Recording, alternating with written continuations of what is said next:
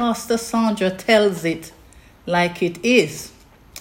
So the teaching is part four, entitled King David's Request for Mercy. So last week I ended part three of the teaching on King David's reactions when Prophet Nathan confronts him to unfold prophetic truth on what he did to Uriah, the Hittite's wife. King David was absolutely incensed against the perpetrator.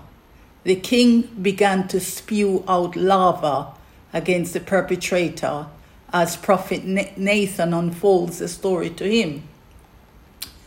Verse 5 The Bible let us know he was burnt with anger against the man and said to Nathan, As surely as the Lord lives, the man who did this must die. He must pay for that lamb four times over because he did such a thing and had no pity. So, children of God, I'm recapping a little from last week's teachings to look at King David's response again. And what a response from the king! My take on the matter is not even the response my take is how did the king allowed himself to get there? A man after God's own heart. How did the king get himself in such a state of darkness where his conscience was literally blackened out? Ethics, integrity, morality did not ping within him. Nothing appears to connect the dots with the king that Prophet Nathan was referring to him. How did the king get himself to such a state of darkness where everything was morally dead within him? Everything was morally, ethically, honorably blocked out from within him. Honesty, truth was blocking out, just blocking out. And the costliest of them all was that it appears everything spiritually was dead from within him as well. How did the king get himself in such a state? King David tells Prophet Uriah, As surely as the Lord lives, the man who did this must die. He must pay for that, that lamb four times over because he did such a thing and had no pity. Thank God for verse 7. Verse 7 said, Then Nathan said to David, David, you are the man.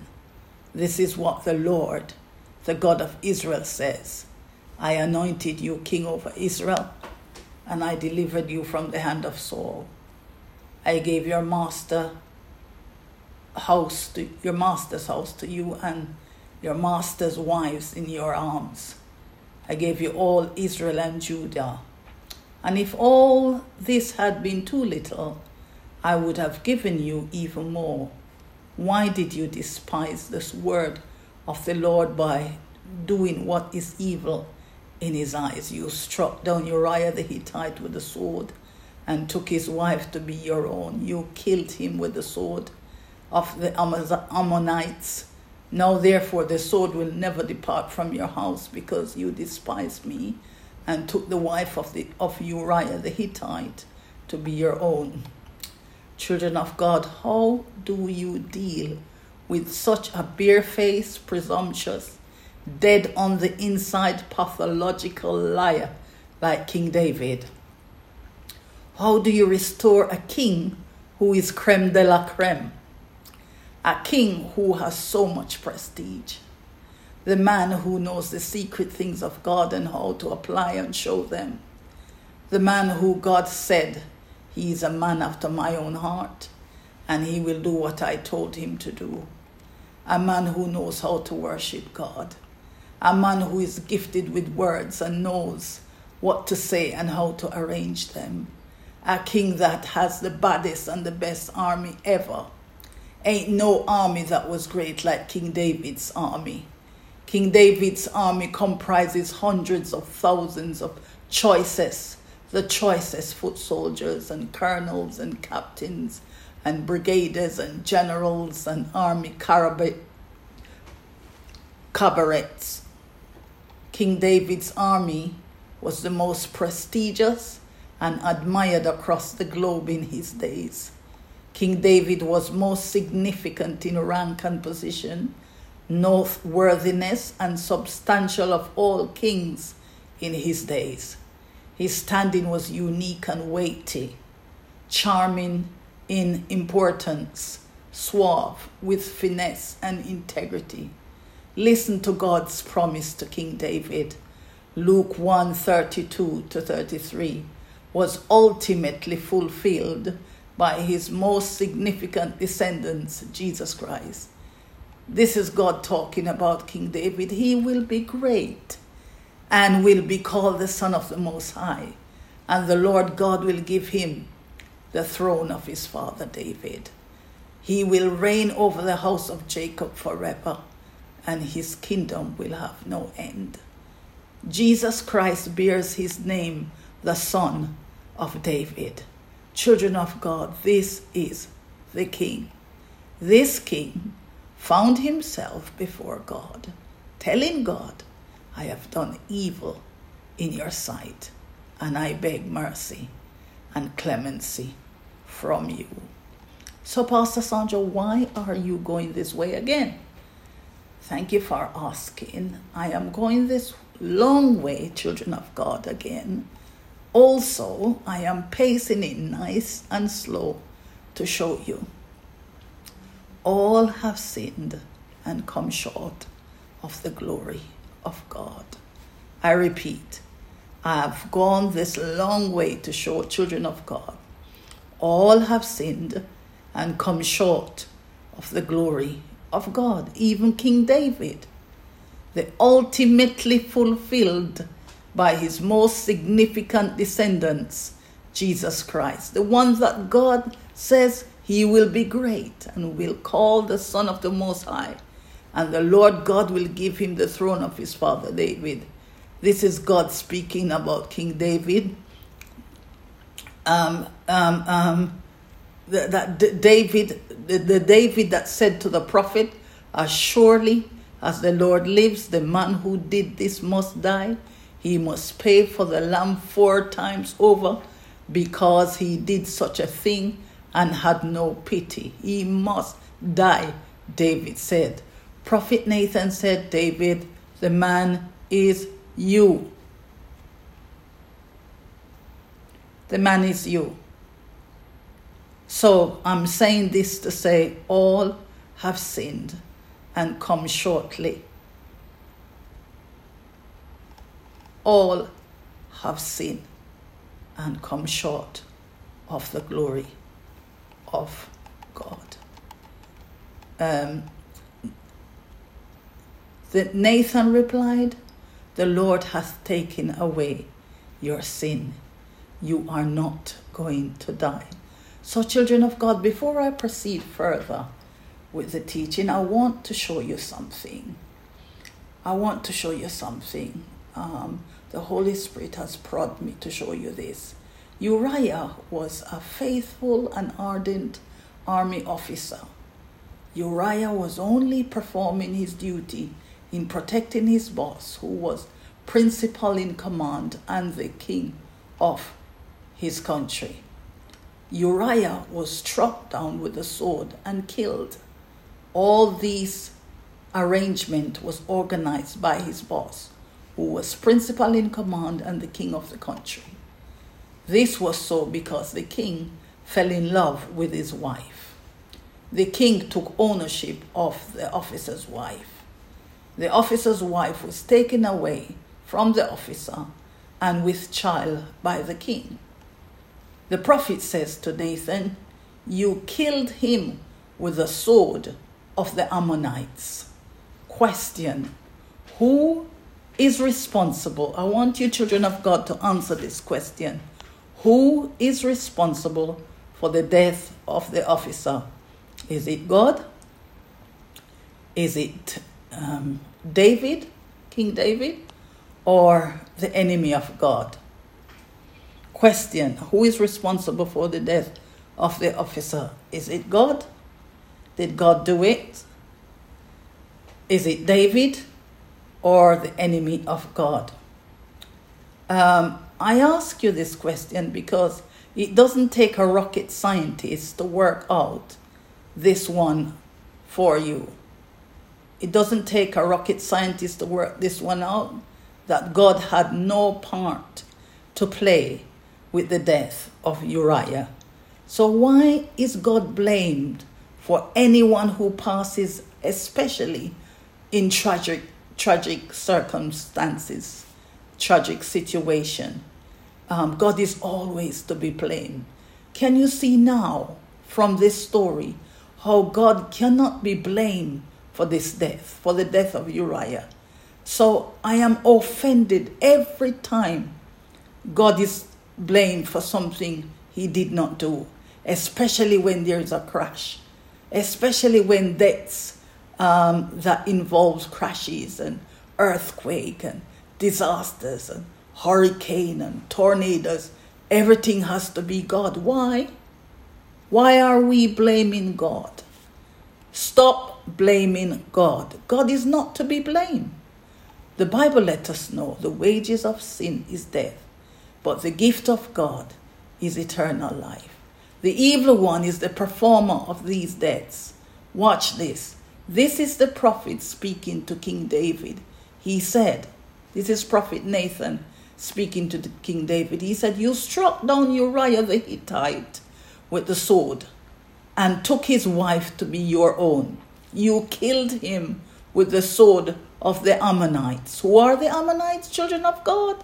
The Ammonites are the enemies of God.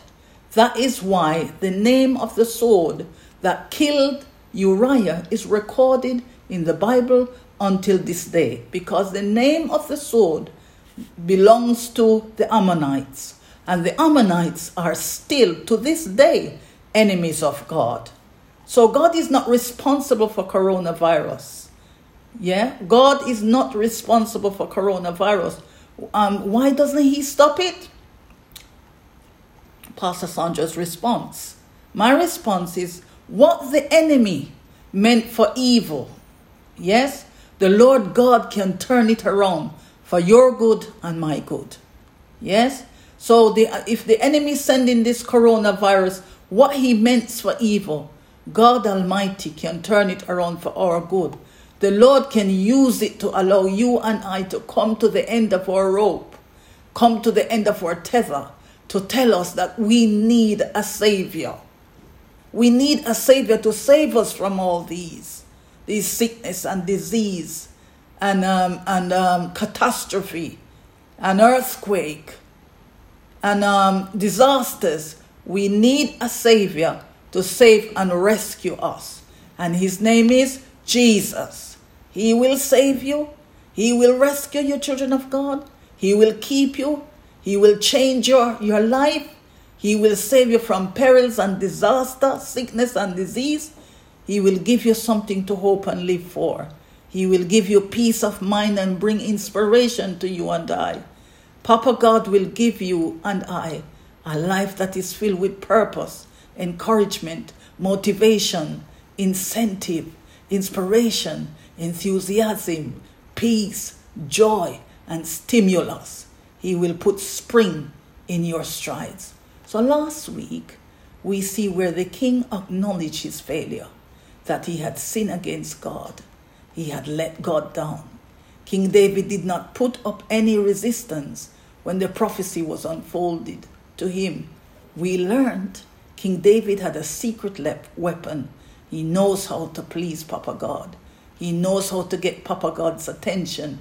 He said in Psalm 42, he said, As the deer panted, I'm reading from a different ver- version. He said, As the hart panted of the water brook, after the water brooks. So panted my soul after thee, O God. My soul thirsted for God, for the living God. When shall I come and appear before God? So, so the king knows what to do, and the king knows what to say, and the king knows how to tell them to Papa God. He has a secret that a lot of children of God don't have. And we need to get them, children of God. What is the secret, Pastor Sandra? Psalm 45, David said, The secret of the Lord is those who fear him, and he will show them his covenant. Children of God, this is what King David had that a lot of us didn't have and haven't got. We need to fear God. Yes, a lot of children of God, they don't reverence God, they don't fear God. And the king, King David, fears God. The king didn't put up a fight. The king didn't show any resistance when Prophet Nathan released the verdict. King David was deeply hurt. The king was deeply sorrowful. He didn't eat for days. His staff was afraid to serve him. He wasn't wrong and strong. Why is that? Because of the secret weapon that he has. This is what this teaching is all about, children of God. Holy Spirit has sent it to you and I for, uh, uh, uh, to request you and I to collect our secret weapons. The secret of the Lord is with them, who, with those who fear God, and He will show them His covenant. Watch this again. I want you to see this in First Chronicles chapter 21. Um, um, um, the Bible is letting us let us to know the, the, from verse 21. Then David approached and went to Araunah, looked and saw him. He left the threshing floor and bowed down before David with his face to the ground. David said to him, Let me have the site of your threshing floor, so I can build an altar to the Lord, that the plague on the people may be stopped. Sell it to me at the full price. Araunah said to David, Take it. Let my lord the king do whatever he pleases him. Look, I will give the oxen for the burnt offerings, the threshing sledges for the wood, and the wheat for the grain offering. I will give all this. Listen to King David. But King David replied to Araunah, No, I insist on paying the full price. I will not take for the Lord what is yours or sacrifice a burnt offering that cost me nothing. Wow. I was so moved by these children of God. Verse 25 So David paid Araunah 600 shekels of gold for the site. David built an altar to the Lord there and sacrifice burnt offerings and fellowship offerings. He called on the Lord, and the Lord answered him with fire from heaven on the altar of burnt offering. Can you see what I'm saying, children of God? King David could have taken the site because the site was offered him free um, by the king. To, to build, it was offered to King David freely to build an altar to the Lord that the plague on the people may be stopped. Araunah said to David, Take it, my lord. You know, we'll give the oxen for burnt offering and threshing sledges for the wood, and the wheat for the grain offering. King da- but King David wouldn't have it. King David replied, No, I insist on paying the full price. I will not take for the Lord what is yours, or sacrifice a burnt offering that costs me nothing. And he paid 600 shekels of gold for the site, and he built an altar for the Lord. Wow. This is the king. Look, look at the look at his integrity now. Yeah, King King David could have taken it, but he was a different person. King David could have taken it, saying, but he said no. Um, he said, No, I will not. I will not take that which did not cost me. He learned to, to fear Papa God. He learned to reverence Him.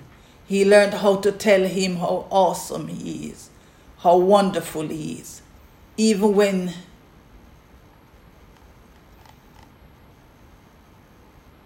even when he um, it was given to him freely.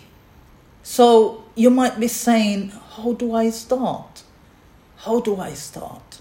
How do I ask? How do I collect these secrets that I'm talking to you about? Um, you, you and I have to learn to fear Papa God. And it's not a fear as, as if I am afraid of God. No, it's a reverence. Um, we have to learn how to reverence God. Who do we put first? Like, for example, when you wake up in the morning, what is the first thing that you do? Do you go for your iPhone? Do you go for Facebook? Do you go for Messenger? Do you do you do you go for Instagram or Snapchat? What do you go for? Or do you get up in the morning and you say, Father God, thank you for make, uh, for waking me up in my rightful mind, my right faculties. Thank you because so many things could have happened. We learned what happened in Miami the other day.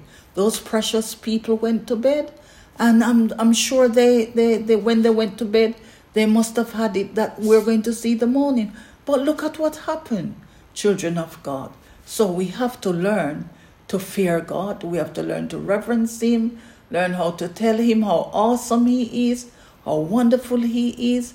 Even when you say it and you don't feel anything back, Continue to say it. Continue to tell Papa God how you feel. You get up, you say, Thank you for protecting me, watching over me, watching over my, my family. You plead the blood of Jesus before you go to bed. You, you plead the blood of Jesus over the night, over you, over your, your not only you alone, the street that you live on, the whole neighborhood that you the whole vicinity. You plead the blood. You're not only praying for you, you're praying for everybody. And um, and um, um, yes, that's what you tell Papa God. Um, just telling Papa God, I love you, and I want to learn more about you. Th- thank you for sparing my life. Thank you for protecting me, my family, friends, workers, um, neighbors. And thank you for protecting, protecting us from the coronavirus. Thank God for the protection of everyone far and near. Pray for the government. Pray for righteousness to touch them that they, they may need and they may seek direction from the righteous judge for the people. Yeah, build a relationship on a journey of faith. Um, watch these children of God before I go. I'm going to stop here. I am going to use part five to close the series off next week, and um, um, and and um, I'm going to pray before I go. Papa God, we thank you again for this wonderful, insightful teachings on King David. We saw the mistakes that he made, but we also saw, um, saw the strides that he made to obtain genuine forgiveness and repentance. Um, we pray as children of God, listen, um, every child of God who listen to this podcast, it will be a point of contact to bring some change, to bring them to the end of the rope, to cause a change, and to show them that we all need a Savior. And as the songwriter said, the Savior is waiting to enter your heart. Why don't you let Him come in? There is no one to save you and keep you apart. Oh, how He wants to come in. Time after time, He has waited before, and now He's waiting again to see if you are willing to open the door. Oh, how He wants to come in. I pray today that this will be your endeavor, children of God. So have a blessed week until I come back to you again next week. Please remember to pass your podcast along, to share it with somebody so they can hear the word of God. Remember to play it in your car, play it in your home. You know, let the word play it before you go to bed and let the word sink in. Let the word and the anointing in the word um, permeate. Let the word saturate your bedroom, your car, wherever you are. In Jesus' name, God bless you.